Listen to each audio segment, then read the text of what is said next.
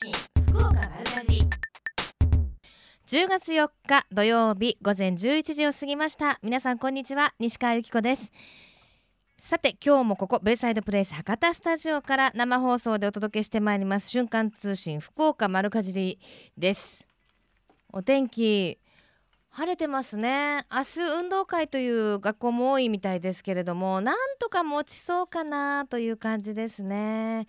ただね降水確率うーん微妙かな。60%ただお昼過ぎぐらいまでは持ってくれるかなというような気がするんですけれどもね。お母さんたちはねお弁当を作らなきゃいけないから明日のお天気とにらめっこということになりそうです。さて、えー今週もたくさんのメッセージありがとうございます。ラジオネームマックさん。秋の味覚が満載のこの時期やっぱりお米は外せませんね。美味しいご飯が出る飲食店はまた行きたくなる理由の一つになります。金の飯丸を出すお店が増えると嬉しいです。ね。その他にもラジオネームソルティレモンさんこんにちは。部屋の窓を開けていたらふわっと金木犀の香りが漂ってきました。毎年金木犀は優しい香りで心を癒してくれるので大好きな香りですとか。あとその他ねラジオネームうっちーさんすっかり秋。今日は久しぶりに長ズボンです。今中間試験真っ最中ということで図書館で勉強頑張ってます。良い点が取れるようにしっかりやりたいと思います。17歳の学生さん。ね美味しいものもりもり食べて勉強も頑張ってくださいね。今週はやっぱりあのお米に関するお話をねたくさん送ってくださった方も多かったみたいです。チャンポールさんこの時期になると稲刈りが始まりますが幼い頃は稲刈りよく手伝ってました。そして新米が出ると口を頬張って食べてきた記憶があります。今年の新米はいつ食べられるかなと書いてらっしゃいますけれどももう新米の便りがね各地で続々と届いていますよ。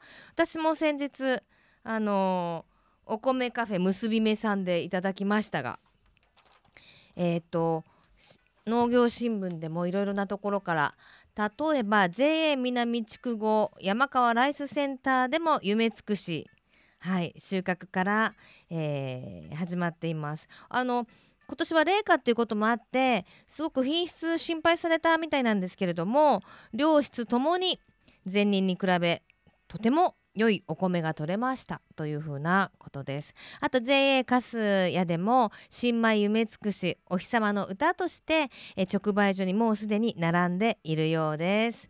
ぜひやっぱり新米を食べる時のご飯の音もこんなのハマってますなんていうメッセージもよかったらお寄せください。今日も皆様からのメッセージお待ちしています。メールアドレスは丸アットマーククロス FM.co.jp ファックスは092-262-0787番組のホームページからもメールが送れるようになっています。瞬間通信福岡丸かじりクリックしてください。今日も皆様からのメッセージお待ちしています。瞬間通信福岡丸かじり。瞬間通信福岡丸かじり続いては教えて聞きかじりのコーナーです。今日は東峰村で来週開催されてされます小石原秋の民東村祭りにつきまして淵上光俊さんにお話をお伺いします。淵上さんよろしくお願いいたします。はい、よろしくお願いいたします。もう毎年恒例のイベントですね。はい、そうですね。はいもう毎年楽しみにされてる方も多いでしょうねそうですね、毎年、はい、あの、電話でいつでしょうかという形でですね、かかってきております。そうですか。さて、はい。東峰村秋の民東村祭りどんなイベントでしょうか？えっと、秋の民東村町はですね、小石原地区を中心に点在する約50の窯元で、えー小石原焼きと高取焼きの大東期市となっております。はい。期間中がですね、通常の2割引きで販売されます。うん。あの全部でどれぐらいの窯元があるんですかね？あそうですね、今、あの50ですね、約ですね。うーん。50の窯元たくさんね一堂にあのね村祭り行われますので絶対お気に入りのもの見つかりますよね。そうですね、はい。各窯元さんごとにですね、やはりいろいろ特徴のある器がたくさんあります。はい。あのやっぱりこのお祭りに合わせてあの出される作品なども多いんでしょ？そうですね、はい、もうあの陶器市に合わせてですね、うん。か各も窯元さん作られてあります。うん、まさにもう多くの陶器ファンが訪れるというところですね。小石原焼きどんな特徴がありますか？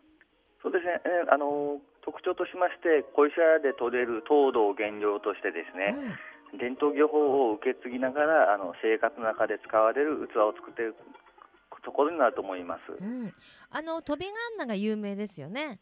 そうですね、はい。ちょんちょんちょんちょんとこう飛んだあれすごい難しいんですよね。そうですね。あのやはりぎ簡単にはできない技法ですね。うん、どれぐらいかかるんですか？まあ人にもよるでしょうけど。そうですね。あのおそらく慣れるまでにかなり時間かかるんじゃないかなと思うんですよね。えーはい、あの引いてしまうのはあの六道の速さで変わるみたいなんですけど、やはりはいはい素人でするとあのいわゆるくっついてしまうみたいでですね、線の方がですね。はいはいはいははい。い。またもはい。うでもうやはり慣れてるもう鎌本さんの方はですね、もうはいタイミングがすべて分かってらっしゃるのでですね、うんもう何十枚も同じ感覚で作られる模様、うん飛びカンナをですね入れていか,、いかれてますね。はい。あの模様がだってね、あの機械じゃないっていうのがすごいですよね。あのね、均一にトントントントンって入ってる。はい。私もあのやったことあるんですよ。あ、そうなんですね。はい。もう全くダメでしたけど。あ、そうですか。はい。そうですね。もうあの飛びカンナの器をですね、もうすべ基本的にすべて鎌本さんは手作りだからですね。はい。はい。そうです、ね。でもうはいもうう一からすべ10まで全部手作りなんでですね、はい。ほぼおなもう同じ模様のようで同じものでないという形ですね。なのでね、はいじっくりこう器とね向き合いながらお気に入りの一枚を探していただきたいですね。そうですね。さあ期間はいつからいつまででしょはい。期間はですね、10月の11、12、13の3日間になります。う。うん。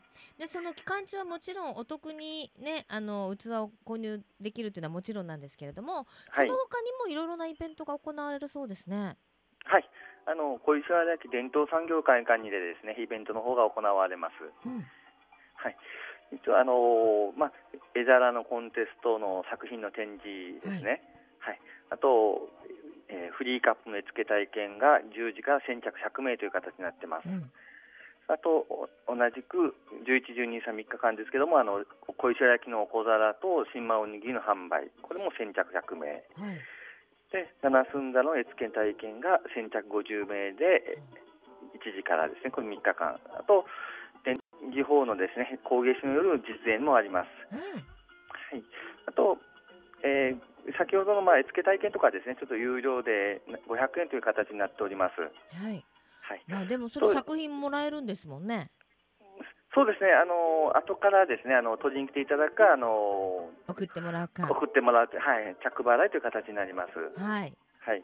で、初日だけですね、11日にあの茶室でのおもてなしというのがあります。これはあの関伝統産業会館のですね、あの入館料とセットという形になってます。あ、そうなんですね。はいあ小石原焼きの歴史はいが見れるという形になってますので、はい一日もたっぷりね親子で楽しめそうですね。そうですね、はい。で、あのー秋の味覚も楽しめるんですか？そうですね、あの秋の味覚としましては、梨と栗が今あの多く出ております。まああの購入できるのはですね、あのうん道の駅という形になるか、小石原という形になりますけども、はい。はい。あと今はもうこちらも新米の方がで出てきておりますのでですね、そちらも購入することができるような形になってます。わかりました。まあ初めてね今回訪れるという方もいらっしゃると思いますけれども、なんか、はいたくさんの窯元さんをね全部回ろうと思うとちょっと無理じゃないですか。はい。なんかこううまいアドバイスなどありますか？そうですね。あの道の駅の小石原にですね、あの各窯元の作品の展示しておりますのでですね、そちらであの見ていただいて、あの地図の方とですね比較見ていただいて、その窯元さんに行っていただくのが一番いいかなと思います。あ、一度に展示されてるんですね。そうですね。はい。はいそでこでそこで購入もできます。あそうなんですね。はい。やっぱりそれぞれの窯元さんによってねいろいろな技法だったりあのされてるのでわここ行ってみたいなっていうのを見つけるのはいいかもしれませんね。そうですね。は、はいい。えーでは番組をお聞きの皆様にミント村祭り会場までの行き方など教えてください。はい。まあ、おあのお車の方はですね、うんあの萩高速の萩インターチェンジよりですね、小石原の方に来ていただく形になります。はい。JR の方につきましてはですね、あの北彦山線で彦山駅に降りていただいてですね、そこからあのえー到着に合わせて無料の臨時バスの方をですね運行しております。うん、はい。ですので、ええかもう会場近くにですね、あのまあバスで来れる形になります。わかりました。では最後に一言メッセージをどうぞ。はい、えー各窯元をですね見ていた、まあ、見て回っていただいてお気に入りの一品を見つけていただきたいと思います。はい。教えて聞きかじり今日は東邦村で来週開催されます小石原秋の民東村祭りにつきまして淵上光俊さんにお話をお伺いしました。ありがとうございました。はい、ありがとうございました。瞬間通信福岡丸かじり続いては金シャイ福岡のえみちゃんのコーナーです。今日はフレッシュ水ネットワーク委員会の野上信子さんにスタジオにお越しいただいています。こんにちは。こんにちは。よろしくお願いします。こちらこそ。今日は秋晴れのいいお天気ですねそうですね。はい本当に。あのー野上さんはフレッシュ水ネットワーク委員会まあに所属していらっしゃるということですけれども普段はあのーお宅では農業を営んでらっしゃってお米を作られてるんですって、はい。はいあの昔からお米を作っておりまして、ええあの場所柄もありまして田んぼの周りはあの、うん。道路ができたりはい。建物が建ったり、駐車場になってしまったりしたものですから、ええ。田植えしますとかあの稲刈りが近くてとかお話ししますと、うんうん。この辺りのどの辺に田んぼがあるのって驚かれたりしますけど、ええ。あの3箇所で4単半ほど品種は夢尽くしを作っています。うん。あのでも本当に周りは割とこうビルとかが立ち並んでる場所でされてるんでしょ？はい、そうですね。本当にあの一方通行だったり、あの9時までははあ車両通行止めがあったりするので、行くだけでも結構近いんですけど、時間かかったりで道具を乗せていく時に忘れたらちはいょっと大変だったりします。あのお辞めになろうとは思わなかったんですね。そうですね。あのなんかあのえっと最初から、うんあの田植えから稲刈りまでできる様子をあのやっていくのがすごく面白かったのもありますし、うんはい田んぼの中にいるとなんかうん。あの、えっとそう虫とか蛇とかもあそれなりに生きてるっていう感じが。なかなかいいのに、あ私も人を生きてるとか思うことがよくあります。あそうなんですね。やっぱその野上さんのこう癒し系オーラってそういうとこから来てるんですか？自然と共存してるって感じなんですかね。あそうですか。そうかもしれない。あーまあでも今の時期大変でしょ？稲刈りが、あそうですね。はい。はいあの今年は特にこんな天候でしたので、ええ。あの賜り毎日の賜りでも心配がつきませんで、うんうん。えあの田植えの後は雨ばっかりでしたし、あの稲刈りの前の稲の穂が出る時にも日が照らなかったりして、あの収穫もちょっと心配いたしました。ですが今年は、そうですね。少なめだったんですけれども、うん。まああの残っよく育ってくれたなっていうありがとうっていう気持ちでええ稲刈りをいたしました。もう召し上がられました、まだなんです。明日もみすりをしますので、ええ。それをしたら早めに食べたいなと思っております。楽しみですはい、ね、楽しみです。でもさっきお話聞いてたらあのやっぱりその日照不足がね大変だったのかなという気もしたんですが風も関係あるんですって？そうですね。あの風が吹くと乾くっていうことがあのよく専門的にわからないんですけど、うんあの毎日とか毎朝歩いてると風が吹くといいなと、いいお米になると、はい、そんな気がしておりまへーす。じゃあそのビルの谷間ですからなかなかそういうね 環境的にも大変でしょうけどそうですぜね。ひこれからも美味しいお米をははい頑張りますてください。でそのあの J 福岡市であのフレッシュ水の会っていうのがあるんですよね。はいこれどんな会になりますあか？はい、あの JA をよりどころにしたうんフレッシュな女性のための組織でして、うん食と脳を大切に考えることをもとにして活動してます。はい。私たちの会では料理教室をしまして、うん安心安全な地元の食材を使って地域に伝わる献立や行事食を習ったり、あのうんメンバーで教え合ったりしてます。でまたあの、はい大豆を煮て麹と合わせて味噌も作りますし。そうですね。小学校のあの稲作授業の田植えをお手伝いしたり、うん。またこれから年末にはお正月のお花を習っていけたりもします。あのすみません。むっちゃ忙しいじゃないですか。年間通して。そうですね。ちょこちょこですあが、ーね、はい。あとよさこいとか踊りもされてるでしょ？そうですね。はい、これもあの JA フレッシュ水がきっかけでして、2年目になりますか、ええ。とてもあの体を動かして楽しく気持ちよくやっております。これはもうフレッシュアクティブ水の会ですね。ですね。ねえあのー農業も大変な中でも楽しいでしょ？そうですね。楽しいです。皆さんと一緒に何かするってすごい楽しいなと思ってうん。今更のように思ってます。ああねであのこの活動なんですけれども農家をの方じゃなくても農業なされてない方でも入れるんですって？あの農家でなくてうん。もどなたでも入れるのがフレッシュ水です、で今後の JA 福岡市のフレッシュ水の全体活動としまして、え10月末には大分県へバスハイクを予え定しています、ええ。ね、あのこのバスハイクでは秋の味覚を満喫しようん。うをテーマにしてですね、フルーツ狩りとかあの今お野菜とか果物が高いですけど、はい。直売所巡りをします。でまたそれから10月11月にはスポーツの秋をテーマにしてスポーツレクレーション大会を開催予定してます。うん食とので健康に興味のある子育て世代のお母さんたちに参加いただければと思っています。はいご興味のある方は福岡市 JA 福岡市のホームページをうんチェックしてご覧になってください。なんかお友達もできて楽しそうですねそうですね。はい。はい。さあ、そしてもう一つフレッシュ水ネットワーク委員会委員長となってますけど、委員長さはい。ん、はい。そうなんです。はい、そういうことになっていますが、あのネットワーク委員会のご説明の前にですね、え今あの県福岡県には JA が20ありまして、JA 女性部はそれぞれの JA にありますが、えうんあのこの JA 女性部よりも若い世代子育て世代の女性の組織であるフレッシュミズは 11JA にしかないのが今の現状なんですね。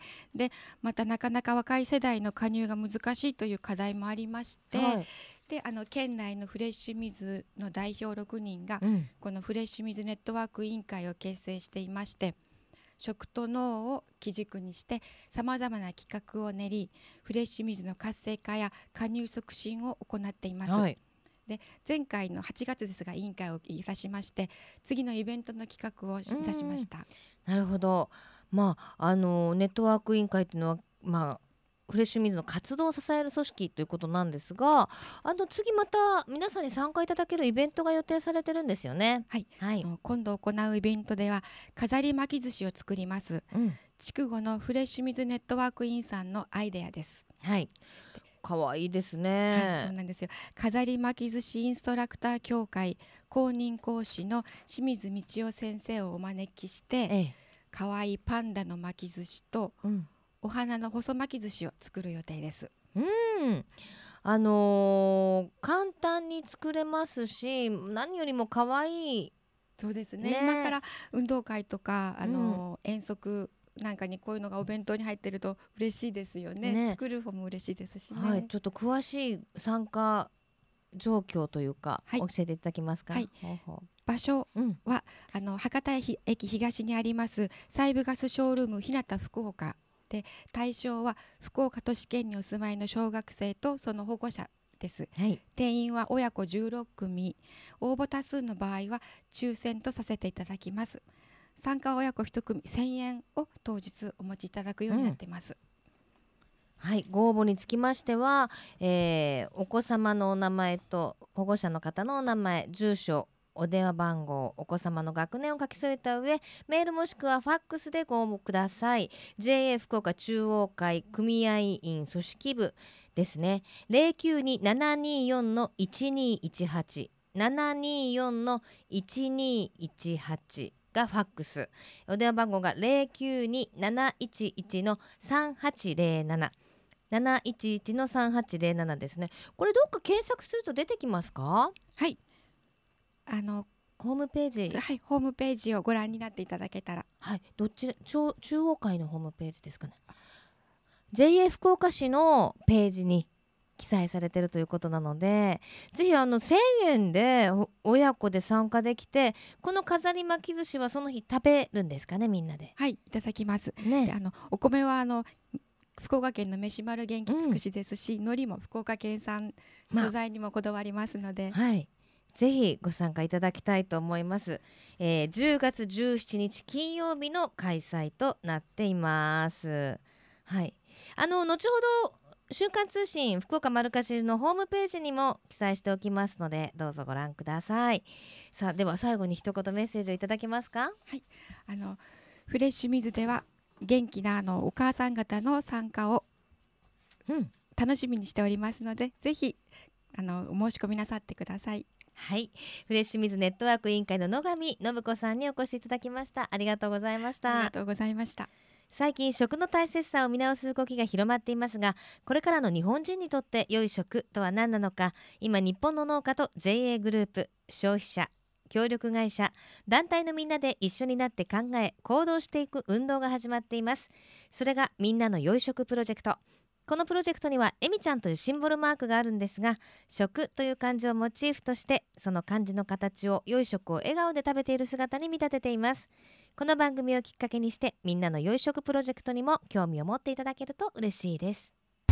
瞬間通信福岡丸かじり。続いては丸かじりネットワークのお時間です。今日は福岡県農林水産部、えー林業振興課の加賀敏子さんにお越しいただきました。よろしくお願いします。よろしくお願いいたします。お久しぶりですね。はい、そうですね。半年ぶり。半年ぶりです。今日は何のお知らせでしょう？はい。はい、えーウッドフェスタ2014福岡のお知らせで参りました。はい。ウッドフェスタウッド木ですね。そうです。はい。えー西川さん、3年連続3回目の質問なんですが、あ ごめんわかんない。多分わかんないと思います。10月8日ははい。何の日でしたっけ？だっけ？毎回聞かれてますよね。そうそうそう。10月8日10に木だから木のえそう えっと漢字で18って書くと木になるんで、何はいはい。10月8日は木の日。はい、覚えてくだもうさい。でも来年も多分私 もう今すごいなんか汗かいあのた木の日ですね。そうです。はい。で、えーこの木の日にちなんで木や竹と触れ合って木材の温かみや良さを体験していただくとともに、はい。木材を利用する大切さなどを PR するためのイベントですもう毎年大好評なんですって。大好評です。大好評ですよね、はい。今年はどこでやるんでしょうか、毎年、えー毎回ここですよね。はい、えー福岡市の植物園芝生広場の方で行います、あそこはもう本当にあのお子さんお持ちのねお父さんお母さんからしたらもう天国ですよ。そうですね。もう話し飼い状態でそこにまあいろんな木を使って、ええ。みんなに楽しんでもらおうっていうようなあのイベントが登場するってことなんですが、はいそうです。もうちっちゃいお子さんにも楽しんでいただけるんでしょう、はい、あの本当にもうよちよち歩きのお子さんから、えーお年寄りまで皆さんが楽しんでいただけるイベントをたくさん用意してるんですけど、はい。ちいちゃなお子さんには、えー木育広場。うん。ここには大きあの普通お家で使うようなサイズじゃなくってうん。もう少し大きな木の積み木をたくさん用意してます。うん。ですからお子さんによってこう自分の背よりも高いようなおえー積み木を積んじゃったりとか、うん。それをまた壊す楽しさとかも、へー。お家でやるとガチャガチャってね言ったりとかお母さね。んダメでしょってなっちゃうでしょ？でもあの芝生広場なんで、うん。えそういう心配もなく思いっきり積み木で楽しんでもらいます。はい、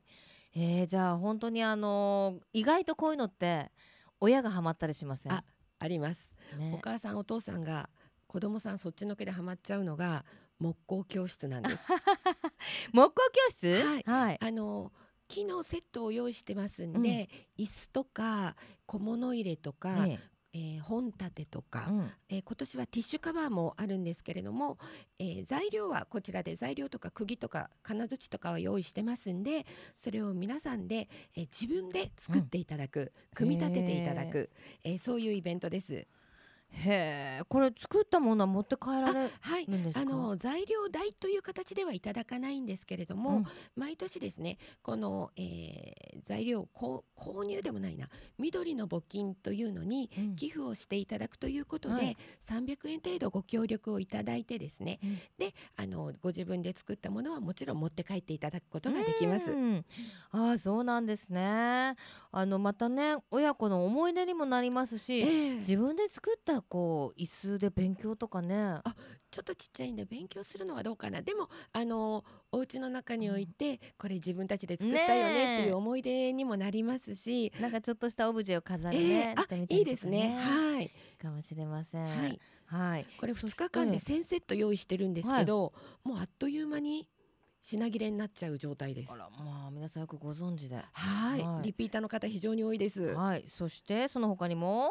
あとですね、まあ、ちょっとお勉強チックなんですけど木育講座と樹木観察会っていうのをやってまして、えええー森林の働きや木材について、えーいろいろ学んでいこうっていう木育講座とうん。あと植物園の中を散策しながらここにある木が身近の中で生活の中でどういうふうに使われているかとか、そういうことをご紹介する樹木観察会を1日に2回、うん。えー開催しています。うん。でこの木育講座に参加してくださった方には、えー木育漫画「ウッドストーリー」っていうのをプレゼントしますしうん。樹木観察会の方は、えー、クスの防虫剤クスの木香るへをー。プレゼントさせていただきます。おーなんかもう盛りだくさんですえね。プレゼント付きのお勉強会、えーぜひ参加していただそれできたいな。も知りたい。やっぱり木のか木の香りを嗅ぐとすごいホッとするじゃないですか。そうですね。あのなんか学術的にも、えー心が落ち着くとか集中力が増すとか、癒されるとかっていうのは証明されてるんで、え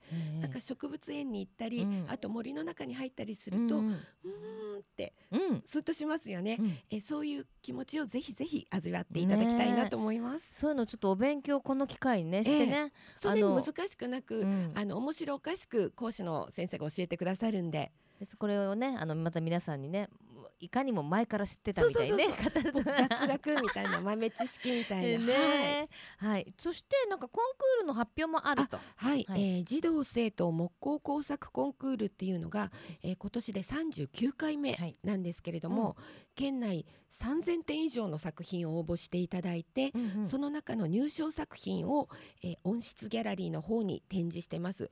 もう本当にすごいんですよ。うん。審査会にお邪魔したんですけどもう発想もすごいし、えその木の使い方、ええ。もうこれ絶対ゴミでしかなかったでしょっていうようなあのちっちゃな端材を組み合わせて作品になってる、素晴らしいっていう。やっぱ。子供の発想ってあの新しいものを生み出しますよね。そうですねなんかもうこちらの大人の方が勉強させられるっていう感じの作品がたくさん並んでますので、はいぜひこちらもご覧いただきたいと思います。はい、えっと日時を振り返っておきましょう。はい、10月12日、13日の、えー日曜日とはい祝日ですね。そうです来週の日曜日と月曜日、えー9時30分から午後3時まで植物園の芝生広場で行ってます。はい、えー、まあ会場混雑が予想されますので、できれば公共そのうですね交通あ機関を。の駐車場に待ってる間にもう日が暮れちゃったみたいな方もいらっしゃるみたいで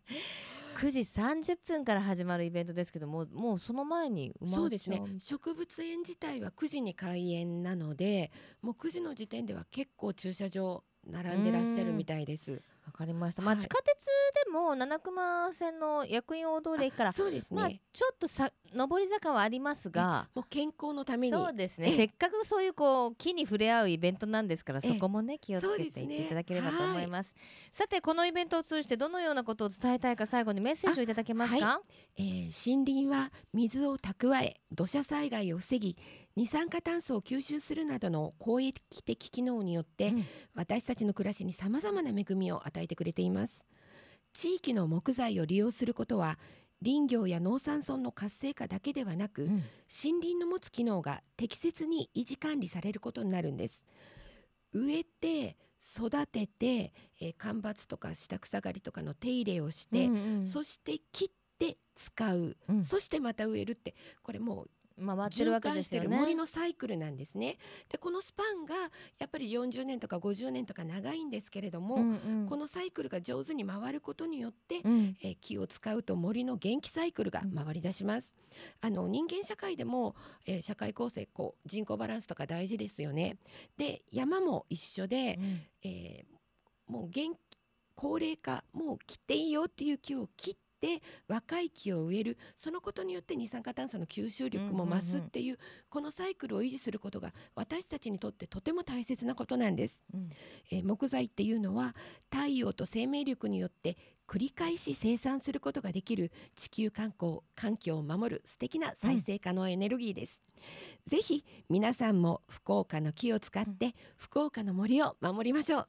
うんなんかすごいいい講演会を聞いたみたいな気持ちになりましたがと語ってしまいました。熱く語っていただいて、ぜひはねまずはあのウッドフェスタ20 2014福岡え？木に触れ合いに皆さんお越しになってください。はい、楽しんでいただきたいと思います。はい、今日は福岡県農林水産部林業振興振興課の加賀さんにお越しいただきました。ありがとうございました。ありがとうございました。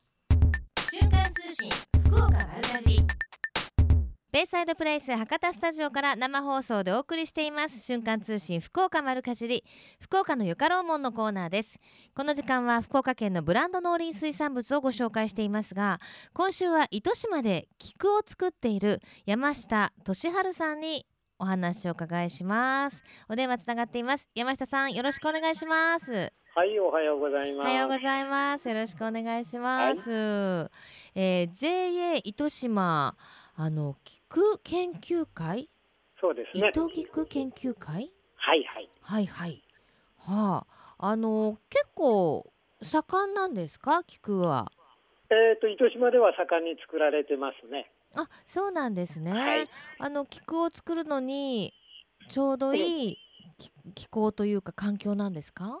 そうですね。あのここは露地菊を作っておりまして、ええ。えーまあ夏場に、えーまあ最近は暑い暑いと言われますけども、はい。あ昔からあの夜温が冷えるということで、まあええ適しとったということで、えーまあこのええ地区に根付いたということですね。そうなんですね。はい。あの露地で栽培されたり冬場はハウスでも栽培されてる？そうですね。まああの若干ですけどもハウスも栽培しております。うん。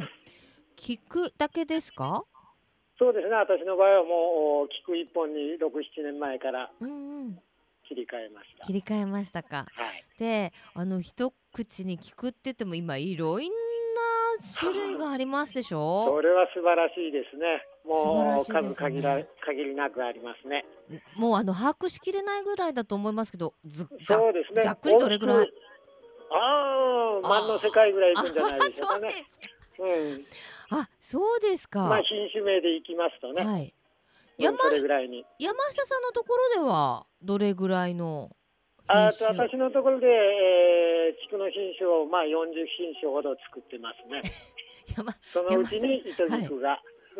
そうっていう山下さんのところだけでもそんなに作ってらっしゃるんですねそうですね、露地菊で作られる方はどうしても品種数多くなります。へえ糸菊ってはい。菊とは違うんですか？菊の中あの菊の仲間で、えー花の形があ花弁が細いということを表すような感じと、まあ糸島の糸をかけた感じでオリジナル糸菊ということでしっかりしてますね。あー。であのオリジナル品種なども開発されていらっしゃるんでしょ？あーっと私じゃなくてですね、これあの地元の雷山の先輩が作られた品種なんですよ。えええー、とスタジオの方にも今日届いておるかと思いますけども、はい。届いております、それはあの糸島で、えー、雷山の三池正和さんという方が、あー改良された品種です。えー皆さんでそれででもできたよなんて情報交換されたりするんですか？あーそうですね、うちの場合は、まあ、あの品種改良してやったのはもうその方だけで、うんうん。えーなかなか品種改良は手間暇かかるんでですね、ええうんそう取り組む人まずないですね。そうですか。えーあの今日スタジオに持ってきていただいたお花なんですけど、すごい糸のこれスバル、スバル？白がスバルですスバね。ル？はい、はい。ピンクが装い、装いえー黄色が稲妻というやつですね。もうあの稲妻はうん本当稲稲妻ってますねこの花。でしょ？ちょっとこう花弁がよじれたように。なんかこう、うんいなんていうのちょっと線香花火みたいなそうね。ですね。まあ、あの糸菊を連想してもらうのには今花火ということを言われましたけど、はいうん線香花火というよりあの打ち上げ花火の大輪がボーンと開いた時に、あ、うんはいはい。糸のスバルですかねこの白いのね。うんこれは本当もうパッと咲いた時のそんな感じでしょ？ううんねえなんか花火は儚なくてあっという間ですがそうですそうです。じっくり見られるから楽しめます本ね。当ですね。うんうんでもこうやって見ると菊も本当に昔ながらの菊も私好きですけど、うんこうやってなんかちょっとこう繊細なねタッチのおはい花も素敵ですね。うんあまあ菊の中にはいろんな種類あるんでですね、うんもうおなかなかあ花だけを見ても菊と気づかない方多いんですよね。うん色合いもものすごく多くなったもんでですね。ええうんええ菊の魅力ってどんなとこですか？ああやっぱり咲いていく姿を見るのがいいですね。あ咲いていく姿ですか？それはもう、うんあのやっぱり若い時と満開になるまでのそのはあね何とも言えない花の魅力がそれぞれにありますね。あー確かにこの今日持ってきていただいた菊も、うんわーって咲いて咲き誇ってる菊もあれば今からっていう菊もあってはいはい。それぞれにやっぱ情緒がありますね。うん。そのあたりを楽しむのがやっぱり家庭に置いとって見る分に楽しみがあるんじゃないでしょうかね。なるほど、うん、さてこの糸菊いつぐぐらいまで楽しめますか？えーそうですね。9月中旬から始まりまして、えー今年いっぱい12月ぐらいまでの出荷にしております。はい年間でどれぐらい作ってらっしゃるんですか？えっ、と私の場合は、えー、20アールぐらいになりますけども、は出荷本数で、えー7万本ぐらいでしょうかね。あ、もうねたくさんたくさんってことですよね。でまああの山下さんのところで作られましたお花は主にまあ市場に出荷されてるっていうことなんですそうよね。ですね。はい。なので県内のお花屋さんだったらお目にかかってるかもしれませんね。大体そういうことになります。福岡県を主に入れてますんで、うん、また、あはい。県外の方にも出しております。あとあの生産者の方の中には糸さいさいなどにもあそうですね。あの個人出荷で、えー、糸栽培の方にもお出しておる人います。うん、あの糸さいさいも入るとすぐ蘭がバーって咲いてたりとかねうんうんうんいろんなお花が糸島って作られてるんですもんね。そうですね。そこに行ってこうまあ菊を見ていただいて花弁が細いやつがあると、うん糸菊だなと。今うん糸菊ということになりますね。はい。まああの本当にね毎日のその天候などにも左右される大変なお仕事だと思いますが、最後に一言リスナーの方にメッセージをいただけますか？はい。えー今日のように台風が来る前にですね、うんえー風を心配しながらあー丹精込めて作っておりますんで、はい。ぜひ、えー花が開いていく姿をですね家庭で見ていただいたらあーいいかと思いますんで、はい。ぜひ菊をお家庭に飾っていただきたいと思います。はい。え今日は糸島で菊を作っていらっしゃいます山下俊治さんにお話を伺いしました。ありがとうございました。どうも失礼します。よろしくお願いしておきます。はーい。なんかね、お花を愛してらっしゃるんだなっていうのが伝わってくるお話でしたね。えさてこのコーナーは福岡県農林水産物ブランド化推進協議会の協力でお送りしました。瞬間通信福岡丸かじり。瞬間通信福岡丸かじり。今月のプレゼントご紹介しておきましょう、えー変わります。今日から。福岡県農林水産物ブランド化推進協議会からいただきました。福岡の柿。柿。柿。柿がさ正解ですね。果物の柿です。冬柿。化粧箱入りを5名様に差し上げます。甘柿日本一の産地からお届けする福岡柿は一口かじるとシャキッとした歯ごたえと驚くほど甘さの乗った果汁のハーモニーが口いっぱいに広がりますよ。甘さ食感ボリューム3拍子揃った秋の味覚をどうぞお召し上がりください。たくさんのご応募お待ちしています。さあそして今日ですねゲストにお越しいただきました。あのイベントをちょっと改めてご紹介しておきたいと思います。えー親子で飾り巻き寿司体験教室えー11月2日日曜日11時から始まりますが、えーサイブガスショールーム日向福岡にて親子で参加です。16組32名様募集中です。参加費は1000円です。詳しいことにつきましては JA 福岡中央会のホームページまた今日はあの瞬間通信福岡丸かじりのホームページの方にも記載しておきますのでぜひご参加よろしくお願いいたします。さあそしてもう一つ JA 福岡市ではキャラ弁コンテストを開催いたします。JA 福岡市のオリジナルキャラクター博多上毛さんオールスターズが誕生して2年になるんですけれどもこの度このオールスターズをあしらったキャラ弁コンテストを開催します。優勝作品には農産物加工品詰め合わせなど素敵なプ商品が当たりま商品をプレゼントいたします。皆さんふるってご参加ください。応募の締め切りは10月24日金曜日となっています。詳しくは JA 福岡市のホームページをご覧ください。キャラ弁すごいですよね。やっぱりあの私子供が小さい頃ほとんどキャラ弁って作ってあげなかったっていうか割とうちの子はあの食も太かったので一回ねアンパンマンを作ってねアンパンマンどうだったって言ったらお弁当の中にアンパンマンはいないって言われたことがあってアンパンマンに気づく前に完食してしまったっていうあの経験がありまして作らなかったんですけどぱ最近のねあの私の友達もすごい綺麗にキャラ弁作るお友達とかいてなんかそういうこう手先の器用なお母さんっていいなって思います。ぜひあの普段はねお子さんとかご家族の皆さんしか楽しめないキャラ弁だと思うんですけれどもこういうコンテストとかに参加してねまたあのそういう情報交換とかもされていただけると嬉しいなと思います。さて、えー今日もたくさんのメッセージいただきました。ラジオネームよもぎさん。もうすぐもう10月なので半袖から長袖へ衣替えをしないといけないのですがこれからの季節はオフィスで冷房をつけなくなるので PC や機械の熱がこもって室内は結構暑いんです。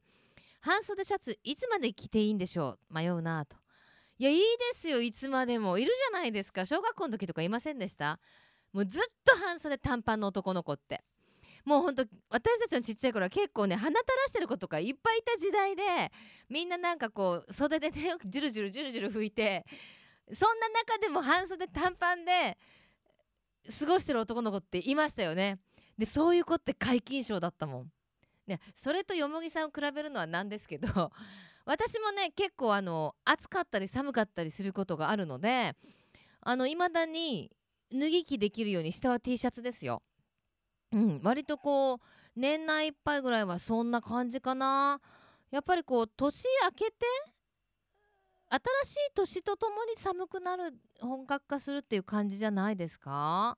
はいいいと思いますよ。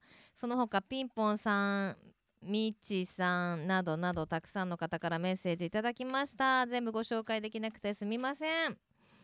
えーこの後12時からはまさきさんナビゲートバッドウィークエンウィークエンドでお楽しみください。まさきさん新米の季節ですね。もう食べましたか？週刊通信福岡丸かじり来週もどうぞお楽しみに。ここまでのお相手は私西川一子でした。この番組は JA グループ福岡の提供でお送りしました。